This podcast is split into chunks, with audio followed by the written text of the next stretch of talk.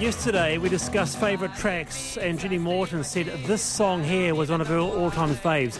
And I had never heard of this track by the Violent Femmes, which led to a, um, how, how should we say, roasting uh, uh, on Twitter. Uh, but you can't know everything in the world, right, Neil Miller? You'd know that.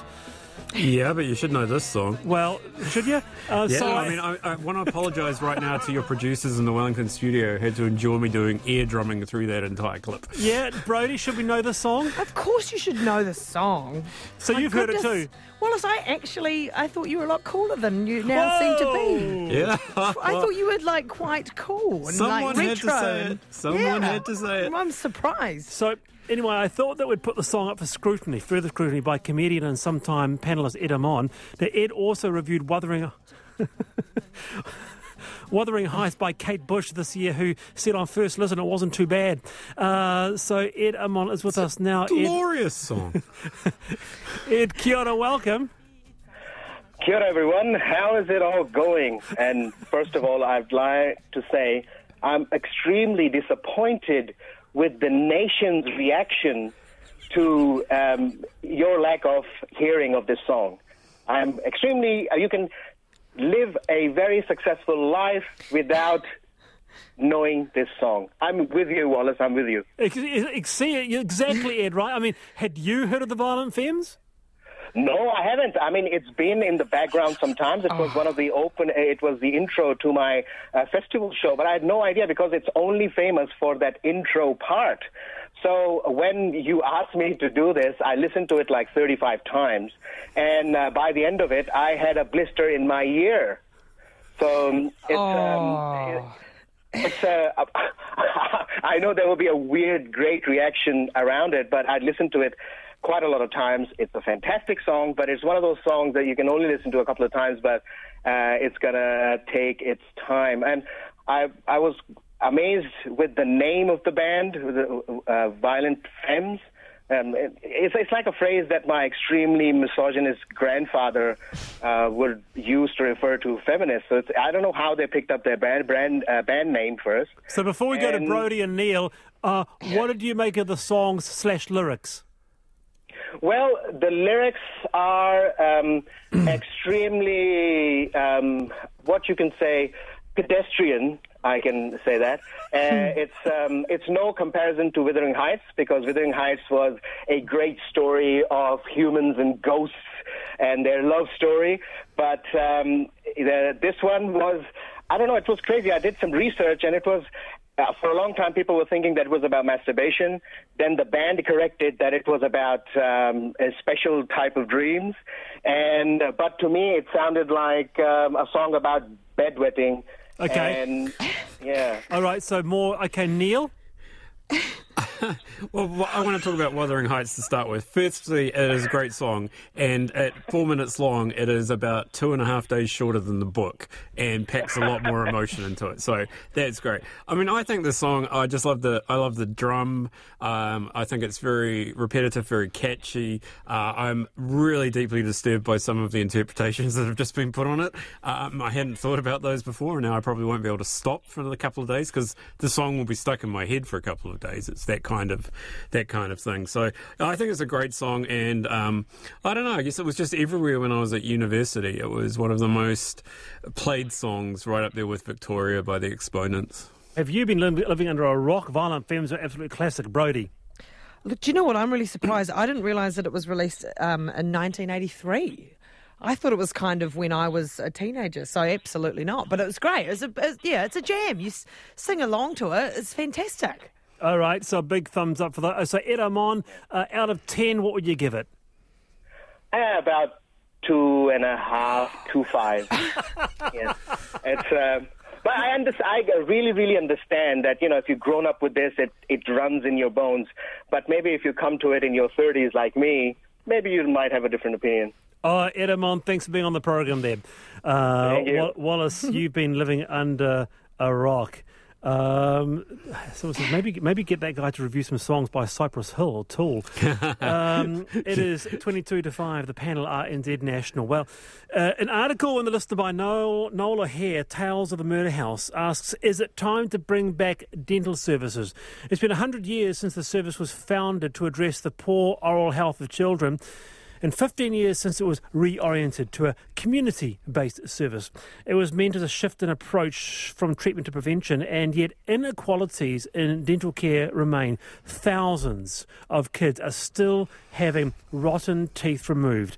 We talked about this a few weeks ago when Patrick Gower was on, and he was all for it. Bring back the murder house. Um, bring back the murder house with the community hubs we know that if you're working in two jobs um, and something happens, where parents are working one job each, you can't get the kids to the community hub, you miss your appointment. Schools are where we've got them in one place. With us is Jonathan Broadbent, Associate Professor, Dental Public Health Otago. Uh, Jonathan, kia ora, welcome to the program. G'day, thanks for having me on. So it's quite a wide-ranging uh, article in the list of this one, uh, looking at various parameters and aspects of dental health. But uh, would it make sense to reinstate this, this type of universal school based service, or is its time past? Oh, its time's past, I think. I, I, I agree with a lot of what Patrick Gower says, but I don't agree with the idea of bringing back these school dental service clinics. I don't think that would um, make a terrible lot of sense. You know, um, what the likelihood of you know children going to dental clinics to uh, prevent decay is uh, that's that's that's not a thing that's going to happen.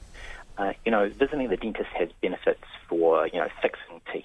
You can get decay fixed and get holes converted to fillings and holes converted to missing teeth. You can get your teeth pulled out, but um, it's not where the best prevention happens.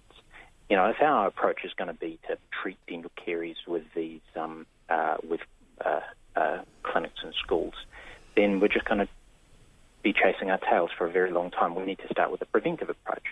Now, if you're talking school-age children, um, dental caries levels in, you know, like kids who are at year eight, they've dropped from, um, uh, in, they've got uh, far better um, at that age, in that age group. So uh, it's like 70% of them are now caries free, whereas it used to be 35% caries free 30 years ago. So that's got way better. The problem is the preschoolers. The problem is at age five. So Right. that's where the numbers aren't getting better. Ah, right. It's, the decay occurs before they get to school. You don't need school clinics to get the preschoolers. I see. So, how was that, before we move on to our panellists, um, give us the explanation or some of the reasons for why that is happening? Why um, uh, we Wh- haven't Why, why we're seeing caries uh, really so early at uh, the ages of four or five?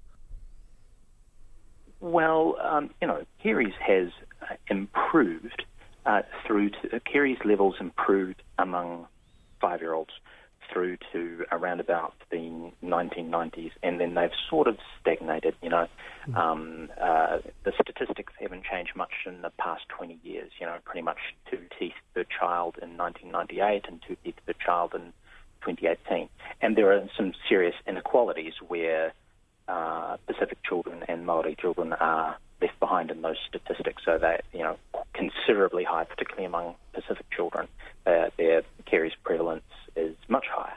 So that that's where a concern really needs to be. And you know, with a hub and spoke model um, to get to where the children are, that's brilliant. But also, it's about having you know starting your approach with with prevention. So um, the more you can do things like have preschool programs like lifting lips and applying fluoride varnish in preschools, Oh. or getting kids brushing in preschool, Oh, okay. you know, uh, things like that. All right. Uh, well, Brodie, what do you think? I just got a question. I, I read that um, they're looking to centralise the fluoridation program and give give the powers of fluoridation to the Director General of Health. Is that if that happens and then he goes right fluoridation in all of the water across all of the land? Surely that will make a big difference as well. It will help in regions which don't currently have fluoridation, that's sure. Um, but fluoride is not, uh, fluoride in water supplies is not the solution for the children with very severe caries uh, due to having, uh, you know, a diet that might not be ideal or having developmental defects of their teeth or something like that. In those circumstances, what you need is uh, toothbrushes getting into the children's mouths as early as possible, and for um, uh, lollies and sugary drinks not getting into their mouths. Uh, And, and does that involve taxing those things? The you know the, the sugary drinks. Do we need a sugar tax? Well, you know, that's something that I would like, but there are other means to, you know, there are other levers to, to pull to try to get some change in that. Um, certainly, um, um I, I would uh, favour uh, in, any approach that's going to help reduce that, um, you know, warning labels and uh, advising that these products are not recommended for children uh, or shouldn't be consumed by children. That water and milk are the only drinks that children should should be drinking. They shouldn't be having these acidic, sugary, carbonated drinks at all. Okay, uh, water and milk. All right, Neil Miller, what do you think? Yeah, I think there's got to be an element of parental responsibility here for kids that really can't make their decisions um, at such a young age. I mean, I, I, I, the article uses the example of Scotland and um, its admittedly or apparently successful uh, dental program. Uh, and one of the policies was free toothbrushes. And that just raises the question to me what parent doesn't buy each of their children a toothbrush? Um, surely that would be one of the first things you would spend money on. Um, and then the other bit that got me was, uh, and this is a quote, uh, supervised brushing. Now, I'm not entirely sure what that means, but it does sound a little. Um, compulsive and a bit intrusive. Um, so I think, you know, we've just got to say, say, to parents, look, you know, you've got to look after your kids, what goes into their mouth and, and the toothbrushes and the toothpaste. Um, it's your responsibility and you need to get good habits into them early and um, you'll save a lot of money in dental bills going forward. Well, so the element of uh, final point uh, there, Jonathan, parental responsibility. I mean, what a parent doesn't have a toothbrush for their kids? But uh, I understand that supervised brushing programs are quite successful. Yeah, I could disagree with you know there is there is always uh, you know parents should look after their children and be responsible, but it's a children's rights issue, not a parent's responsibilities issue. You know, we have a problem with children's rights where children are having decay because they're not getting the the preventive care that they need. So whatever ways that we can uh, act to improve things for children, and things like uh, in school brushing or in preschool brushing programs, or what our own uh, country plans to do with a very similar sort of toothbrush program uh, to what is done in Scotland. Okay. Uh, that is already um, uh, on the cards. All right, Jonathan Broadbent, uh, Associate Professor of Dental Public Health, Otago, Kia ora. Thank you very much. 13 to 5, the panel RNZ National. A really big response to this already. When pronunciation matters and when it really doesn't. It's a very interesting opinion piece and stuff. A British survey has revealed the mispronounced words that infuriate people the most, including espresso, arctic, what's the other way of pronouncing that? And probably. Probably. Hmm. And nothing gets our NZ listeners more animated than saying library rather than library. Dr. Julia de Bres writes It's natural to have feelings about the variation we notice, and that a friend of hers says she lives for the righteous outrage she experiences on seeing a spelling error. And if that gets her through the day, I'm happy for her. And indeed, today's pronunciation error can be tomorrow's linguistic innovation. But pronunciation does sometimes matter. More on that later. With us is Massey University socio- sociolinguist and lecturer Dr. Julia de Bres. Dr. de Bres, kia ora. Kia ora. Why do people care so much about this? It's quite a phenomenon, Julia. Well, I think part of it is that we're really trained from the cradle to the grave to feel and deeply believe that there is one standard form of language that we should all aspire to, and that all deviations from that standard are somehow inferior. But it really doesn't stack up against the fact that variation in pronunciation is omnipresent in English in all languages, and linguistically, we would say there's inherently nothing wrong with one pronunciation compared to another. It's Mm. just that some of them are more socially valued than others. Okay, so what am I doing if I say probably and not probably. Am I lazy or is it evolution? In that case, I would say you're probably being efficient, and also uh, you're, you're reducing the, the, the, number of consonants that are involved, and you can reduce it even further. There's, you know, some people say prolly, like P R O L L Y. Really? Which, you know, does Prolly. actually at that point starts to irritate me a bit too.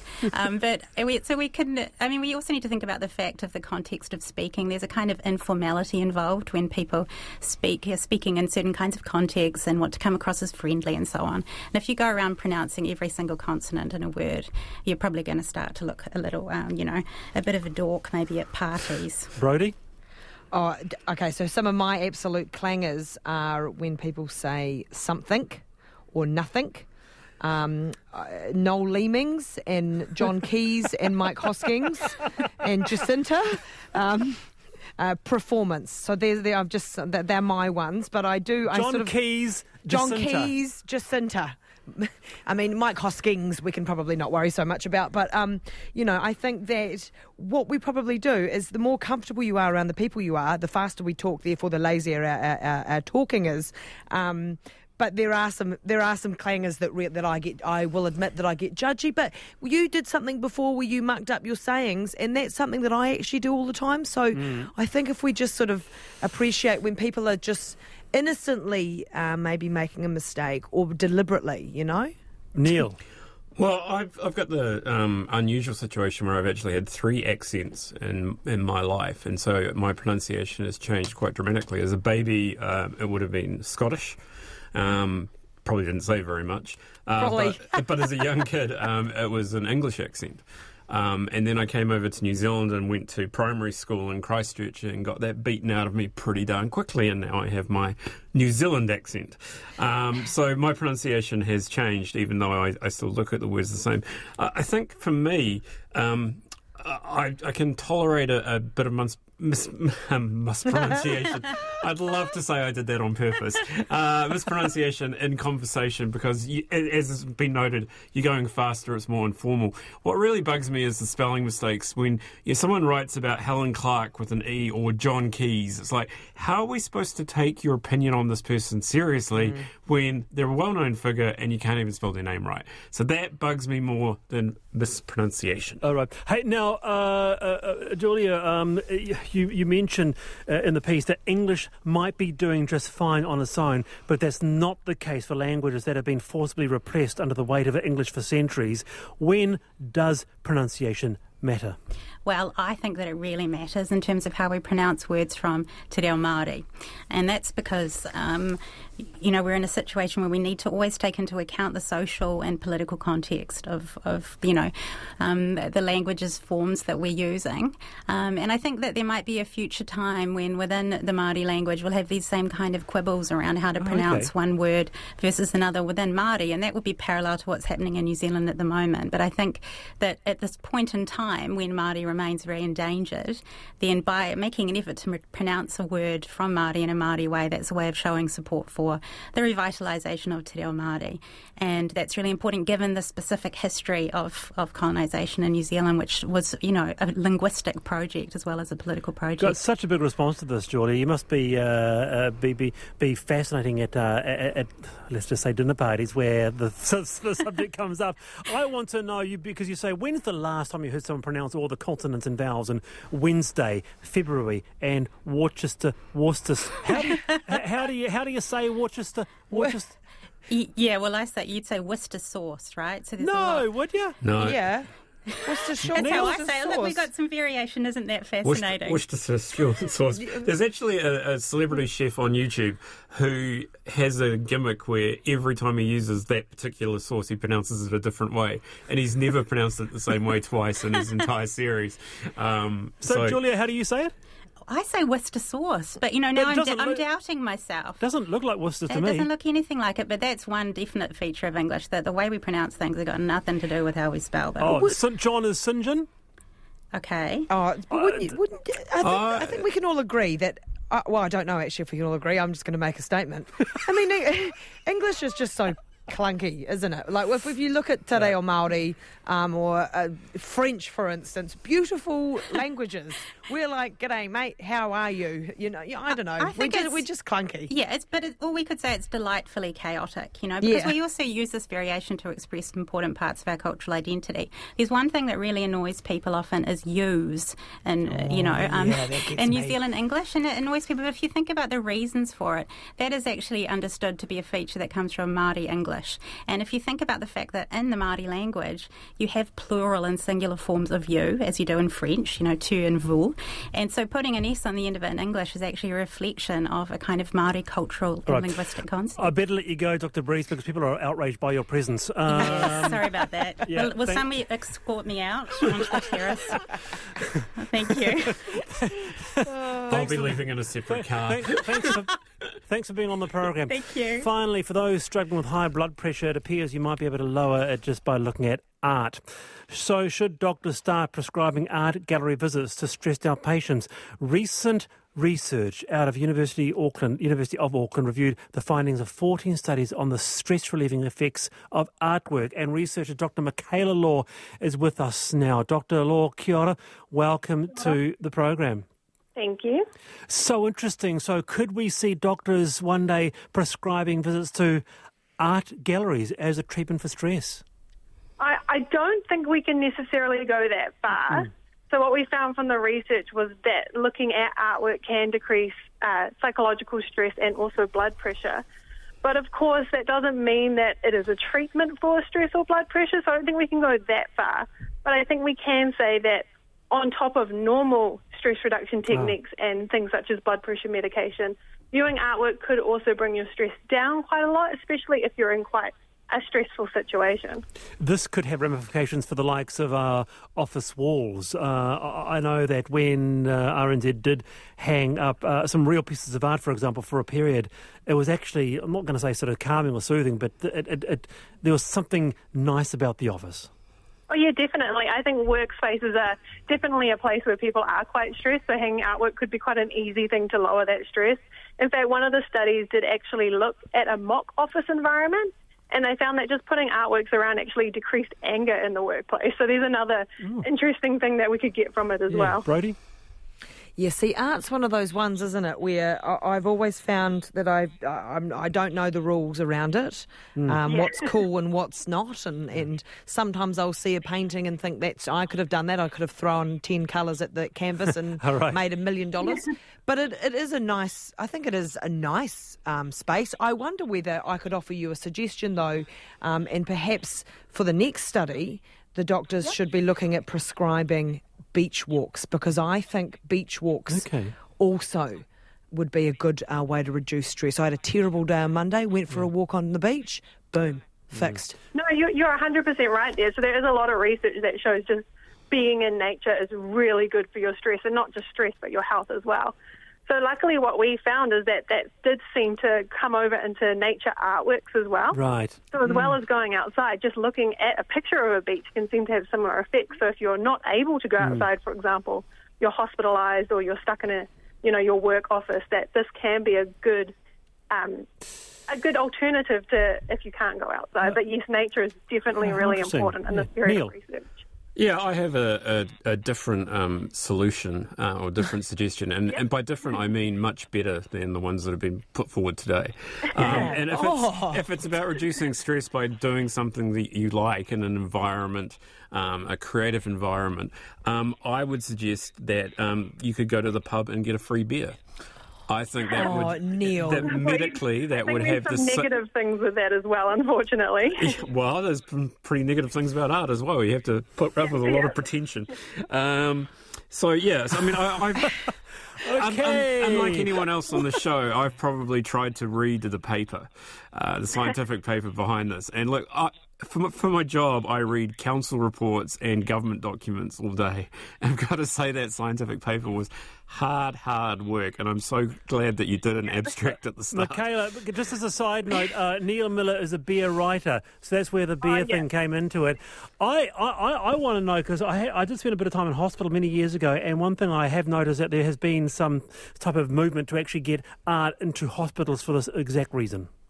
Yeah, exactly. Because for a long time we've kind of always said art is good for you, but there hasn't been real research to back that up. But it's most of the research that we looked at was in the last 10 years, so it's definitely becoming a thing that we're more focusing on and realizing, hey, it actually does have a benefit, especially if you are hospitalised, because it's, Yep. it's quite boring and you don't have much to do or wait. Right, Dr. Michaela Law, walls to look at. kia ora for that. Uh, Dr. Law there, uh, very interesting. And Brodie, Kane Neil Miller, fantastic stuff. Thanks for being with me.